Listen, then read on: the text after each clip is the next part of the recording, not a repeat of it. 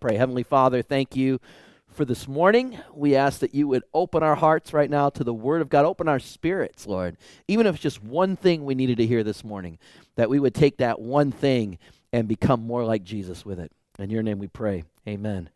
A common line for pastors is that God hears all prayers, right? I mean, you've, you've, you've been in, many of you have been in church long enough. You know, God hears and listens to all prayers. That's kind of what we're supposed to tell you and the line we're supposed to give. But what if I was to tell you that we have actually been lying to you all this time? Let's go, ooh, you know, where's he going with this? Well, no, the fact is, while God may hear and listen to all prayers, there are some prayers that God ignores and he ignores them for our good so that a greater good may come with it. Now, in the moment when God ignores our prayers, it can just seem like this Christian thing isn't working, you know? Uh, in fact, I would say the number one reason when I talk to people and I ask them, you know, what their feelings are toward the church or what their feelings are toward Jesus, they'll give me the answer of, you know what, I tried it and it, it just didn't work out for me very well. I'm glad it worked out for you, but it just didn't work out for me very well. Well, a lot of times that can be like someone we ask them to drive a car and yet they've never put the key in the ignition. Or we've asked them to light a fire and they don't know that there's things called matches that make it a lot easier than rubbing sticks, you know? We ask them to ride a bike and yet they have no clue what the pedals are for. A lot of prayer is sticking through some of the trial and error. You may not do everything right the first time, and it may be, you know, sort of a bumble and jumble, but I can tell you this right now the more we are faithful to God, the more you'll grow in Christ, the more you'll begin to see how prayer works and how to avoid some of those prayers that God may actually ignore. And the Bible tells us that God is going to ignore those prayers. And so this morning, I just want to give you five, but I don't want to necessarily just dwell on what he ignores, but perhaps why he ignores it and what we might be able to do to make the healthy changes for ourselves? Well, the very first prayer that God ignores, God doesn't really ignore them because number one is prayers never prayed.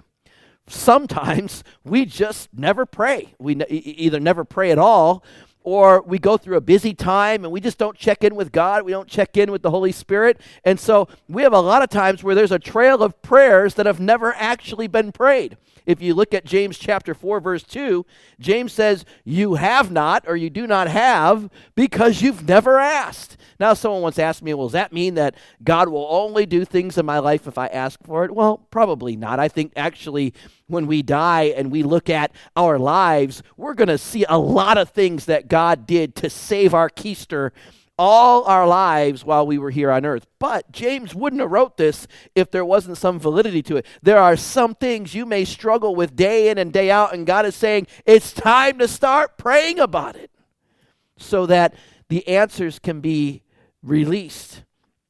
In Revelation chapter 3, God says, these are the uh, Revelation 3, 7, and 8. It's not up here. I'm just going to read it for you. It says, These are the words of him who is holy and true. That's God. He says, I open doors that nobody can shut, and I shut doors that nobody can open. How does the open door come? Through prayer. Prayers never prayed, doors never opened, or doors never shut if they need to be shut. And so there's a part of, I mean, there's just some simple logic in saying that sometimes it's the prayers never prayed that yield the worst results because they were never prayed. A good example of this is when I first moved here uh, eight, eight and a half years ago. I didn't know Bakersfield very well, but I was convinced I knew it well. You know, I could read maps and I did all this and that. And so when we would be going somewhere, the thing that I hate to do the most was ask for directions. All right. Uh, I mean, you know, I'm just not comfortable doing with it. There's something about me where if you're a man, men don't ask for directions, right? Amen. Uh, come on, men. Men don't ask for directions, right? If you have to ask for directions, that's like admitting defeat that you are an incompetent navigator, all right? So, you know, we we would try to be on time for places, and I'd be driving, and, and my wife Tanya, she'd be like, Tom, why don't we just stop and ask for directions? No! I will never ask for directions. You know that, I, and the more she said it, the more I would get angry. In fact, one time I think I looked at her, looked at her, and I said, "Disappear." You know, I mean, it's just, just, I know, just angry. Why? Because we don't. I, I want to be able to say, you know what? I know how to get there. I can read a stupid map, and I'll get there. Well, you know, sometimes we can joke about that with driving, but sometimes that's how many of us approach life. You know what, God? I got this. I don't need to ask for directions. I don't need to pull off the exit and, and check where I'm going. I'm good. I got this. You gave me a brain. You gave me a car. We're just going on down the road. Thanks, but no thanks. And a lot of times that can yield disastrous results. If you hear anything else this morning, hear this. The heart of God is sometimes you need to exit. Sometimes you need to pull off the road of life. You need to stop. You need to drop, get on our knees, and just pray God, am I going where I'm supposed to be going? Am I doing what I'm supposed to be doing? Am I doing it with the heart with which I'm supposed to be doing with it? I can't tell you how many times I have met with particularly older people, and they'll tell me, you know, I haven't really checked in with God for my life in 20 years. I think, man, that's just like going on I 5 and you were going to Disneyland and you end up in Peru. You know, I mean, it's just like, you, you, you know, at some point, it's time to stop and pray the prayers that you've never prayed. Because sometimes to get what you've never had, you got to start doing what you've never done. Amen? Number two, taking God's forgiveness for granted. Sometimes we do this. I do this, you know. I don't know how many times I've gone on a diet. I, I'm starting a diet and it's Monday. Tuesday, somebody invites me to the mall. There's all these donuts everywhere, and I say, oh, I'm going to eat this donut. I'll repent later. You know, I mean, it's just, there's just, you know, we, we, we can have this thing, and I, I say this lightly, but it gets serious from here. In Psalm, chap- Psalm chapter 66, verse 18, David writes, If I had cherished sin in my heart, the Lord would not have listened. But surely God has listened and heard my prayer. James 4 again, the next verse after 4 2, 4 3 says, When you ask, you do not receive because you're asking with wrong motives. I've met with lots of people over the course of my ministry. I've met with people who are struggle with drug addiction and, and sex addiction, and they come in and they are broken and they want to be free. They want to have victory. And, and, and when they go to pray, they get out of the chair on their knees, their head almost to the floor and they're just crying out for God to break that off. I'm telling you right now, God hears that prayer. Because even though they may be struggling with sin, they hate the fact that that's there. And they're trying to get victory in it. I met with other people, and they'll have like a gossip problem. And as I'm talking with them, I'll try to begin to talk a little bit about the gossip problem. And they'll look at me and they'll say, you know, I don't think that's really much of a big deal. Oh yeah, you know, I, I, I, it's exciting. I talk about people and all this and that, but it's not like I'm on drugs. It's not like I'm, you know, having an affair. It's not. And I'm thinking to myself, uh, uh, uh, uh. God thinks that's a big deal. God doesn't want you to hear something that's going on and then you can't wait to run home or find a private place and you get on your cell phone, you call somebody, you start, did you hear? Oh did you? Did you? Uh, God says, stop it. That is a big deal. And so when we begin to not think that, you know, that begin to take God's forgiveness for granted, oh, it's no big deal, da da da, it can begin to to compromise the effectiveness of our communication with God. All right. Actually, I got a funny illustration of this.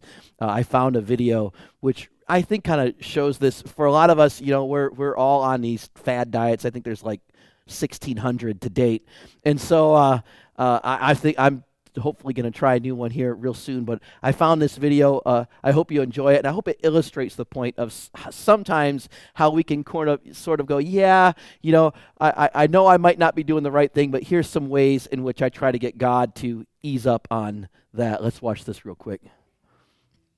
My favorite comedian, Tim Hawkins.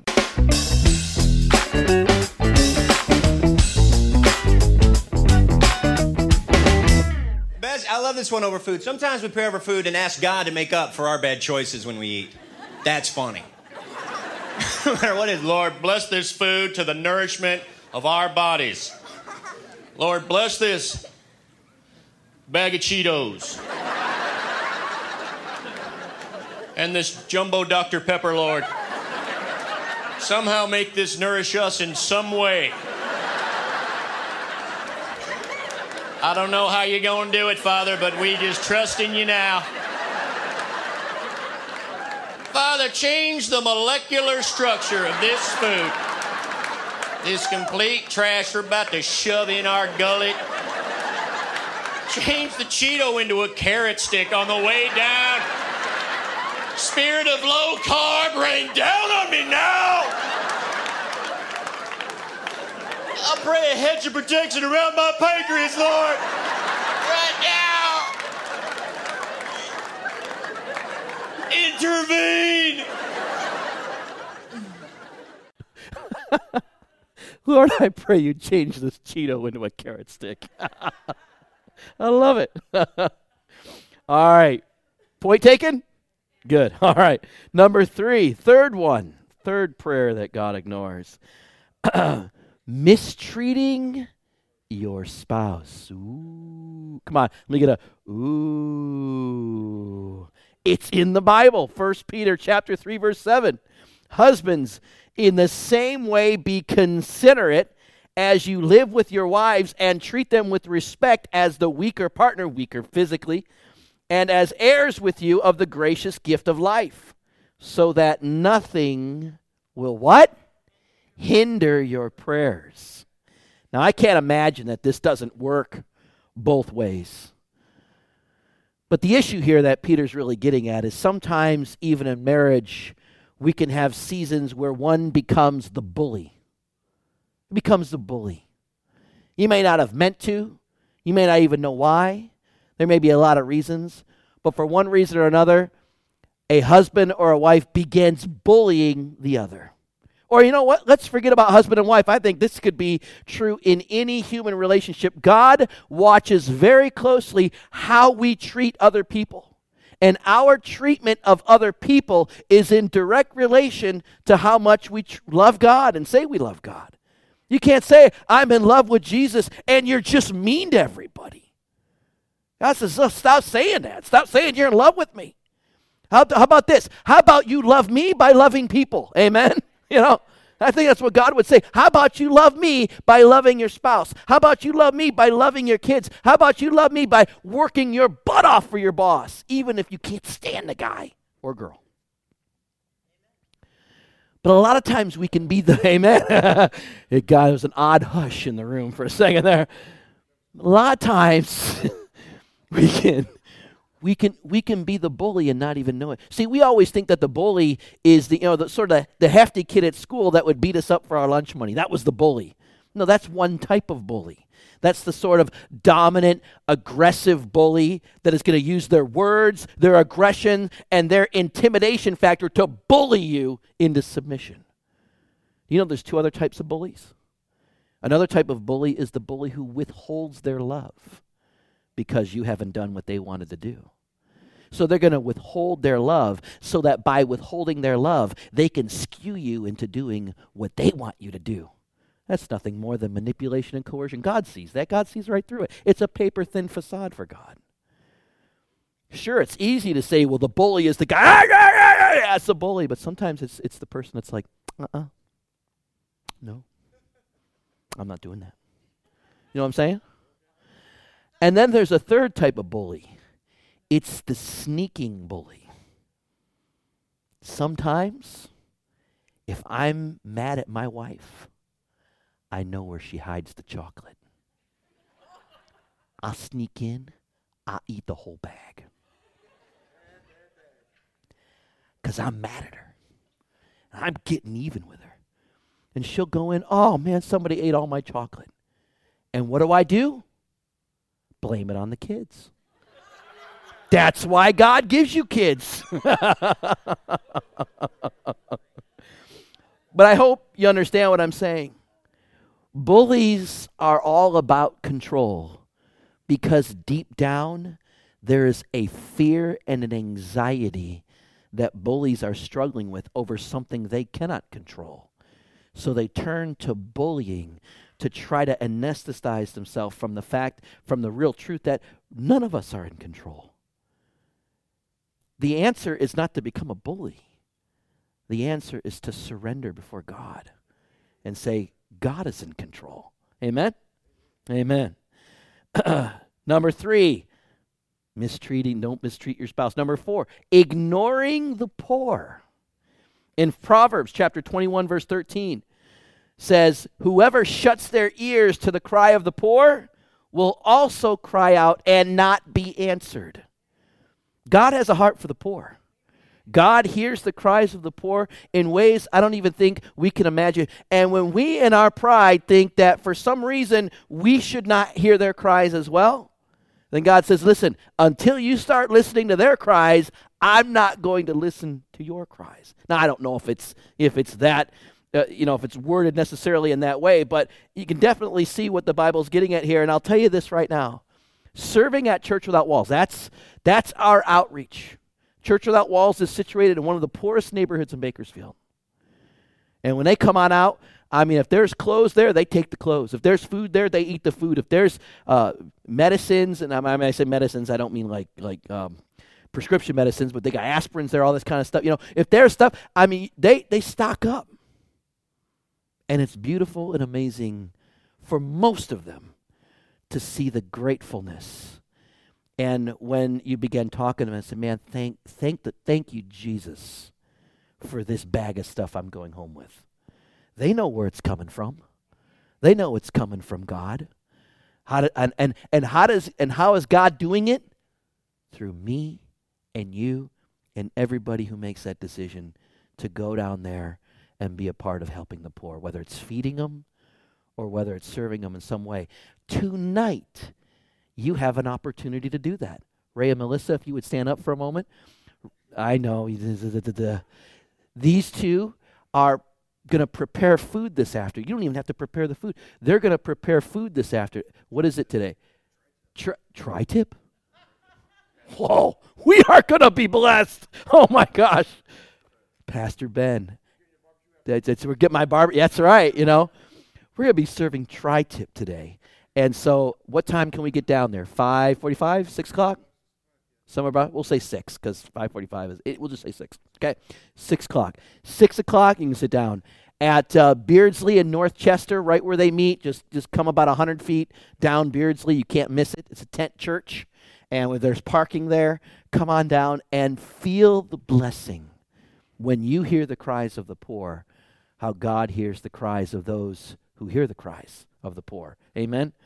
Some of the biggest miracles I've ever heard of has come from ministries that serve in poor neighborhoods. In fact, it wasn't. It was only just a few years ago uh, when I get a call. It was it was late at night. I, I wasn't there, but I got a call, and it was from Chris Van Dyke. Said, "Tom, you'll never believe what happened down at Church Without Walls tonight." What? She said, "We experienced a miracle." Really? Tell me. She said, "We had prepared soup for about 50 or 60 people.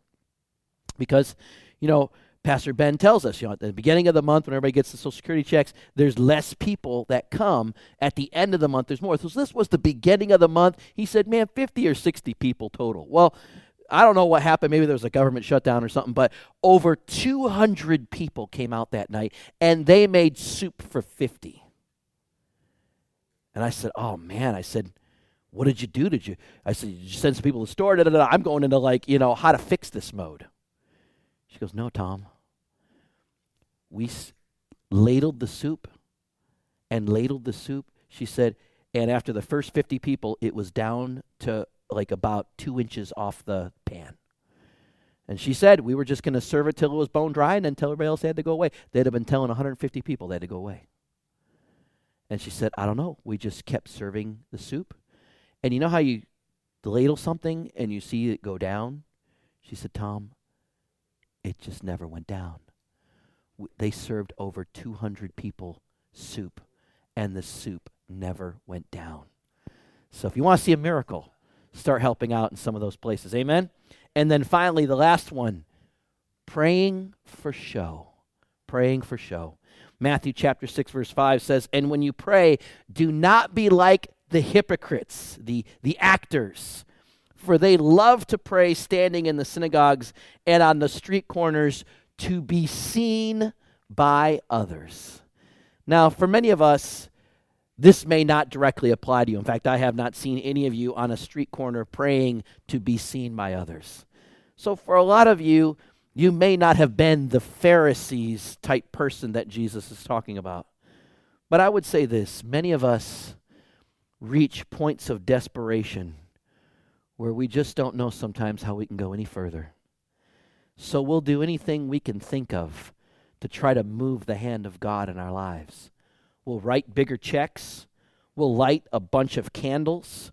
We'll wave our hands in worship and make sure the tears are streaming from our eyes. We'll get on our knees and just beg God over and over and over. We'll clean up every area of our life. We'll start doing backflips for God. We'll start doing anything we can to put on a show for God so that God will answer our prayer.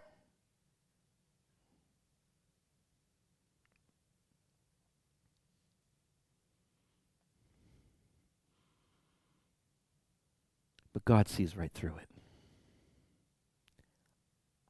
I can't see what you're thinking. I can't feel what you're feeling. The show would work on me, but not on God. He sees right through all of us, right into our heart. He sees you going through the whole circus, circus act to try to get his attention. But for God, it's a paper thin facade. And what God would say in those moments when we do that, you don't have to do that. You don't have to put on a show. Just, just, just, just get down on your knee.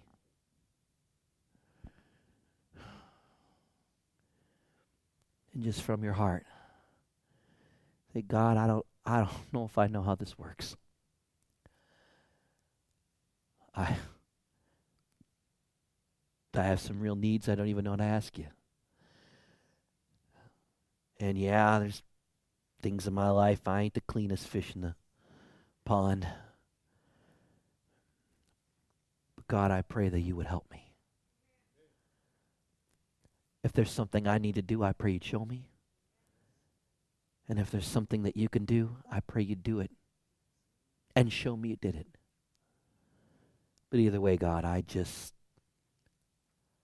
I just surrender my heart to you. And I just trust in you to punch a hole in this world and break through in my life. In Jesus' name, amen. No show, backflips. You don't have to shout. You don't have to sing it. You don't have to speak in tongues for an hour. You can just say it from your heart. Amen? Amen. So if you look on your sheets, if you want to flip them over, we'll just do a very, we'll do a 30 second review right here. Number one, if you want to write this in, pray so that God can answer it. Don't be victim of the prayers never prayed. pray so that God can answer it. The second thing, pray with a humble heart toward God. Pray in humility. Be the person who doesn't try to say it's no big deal. Just come before God and say, God, I surrender. I surrender to your will. Number three, be nice to your spouse. Some of you may say, ah, this doesn't apply to me. I don't have a spouse. be nice to your neighbor. Number four, be generous to the poor. If you can't go down on Sunday nights to us with Church Without Walls, then please keep generously donating to Life Point Church. Because our church, as a church, we invest in Church Without Walls. I'd like to invest even more. So Be generous. And I promise you, that generosity is not going to be wasted on uh, wasteful things. It's going to go to the poor. And then finally, pray honestly and not for show. Because God, He doesn't just want our performance, God wants our hearts. That's where He's going to talk to you, and that's where He wants us to talk to Him from. Amen? Amen.